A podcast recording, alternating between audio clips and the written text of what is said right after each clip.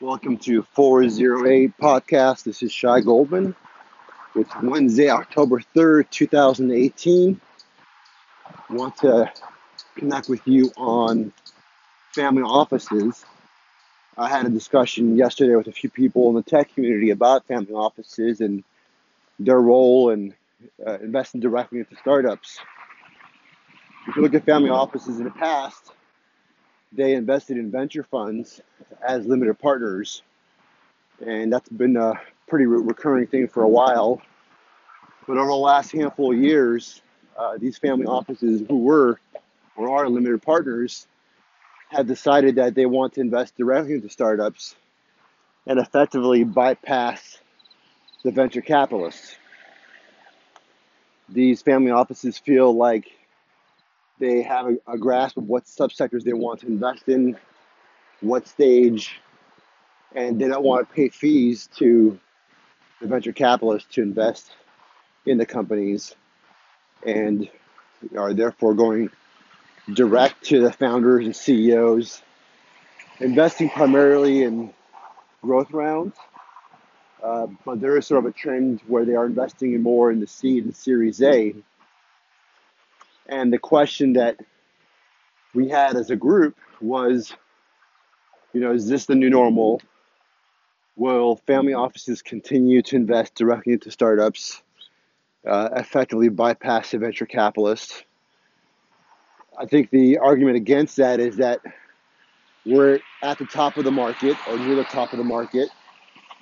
And every top of the market, you see an alternative investor class coming into the startup scene.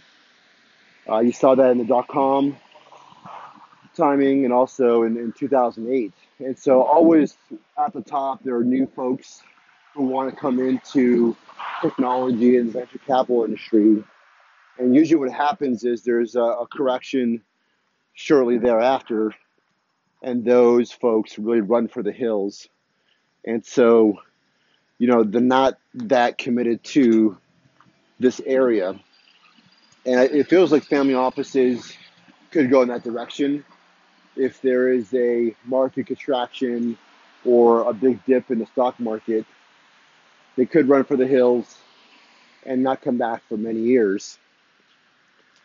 The counter argument to that is this is the new normal.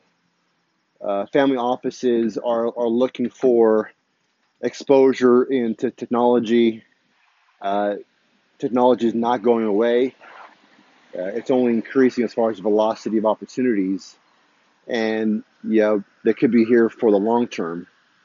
And to me, it feels that a lot of family offices who have thought through this uh, kind of investing process into companies directly, I think they are going to be committed for the long term.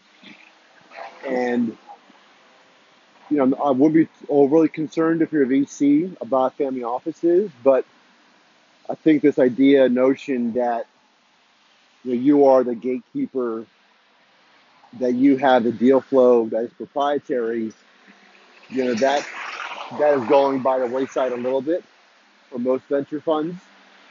I think here, if you're at the top of the investor class, the VC class, you're still going to get some or most of the deal flow you want to see and those entrepreneurs would rather have the VC money than the family office money.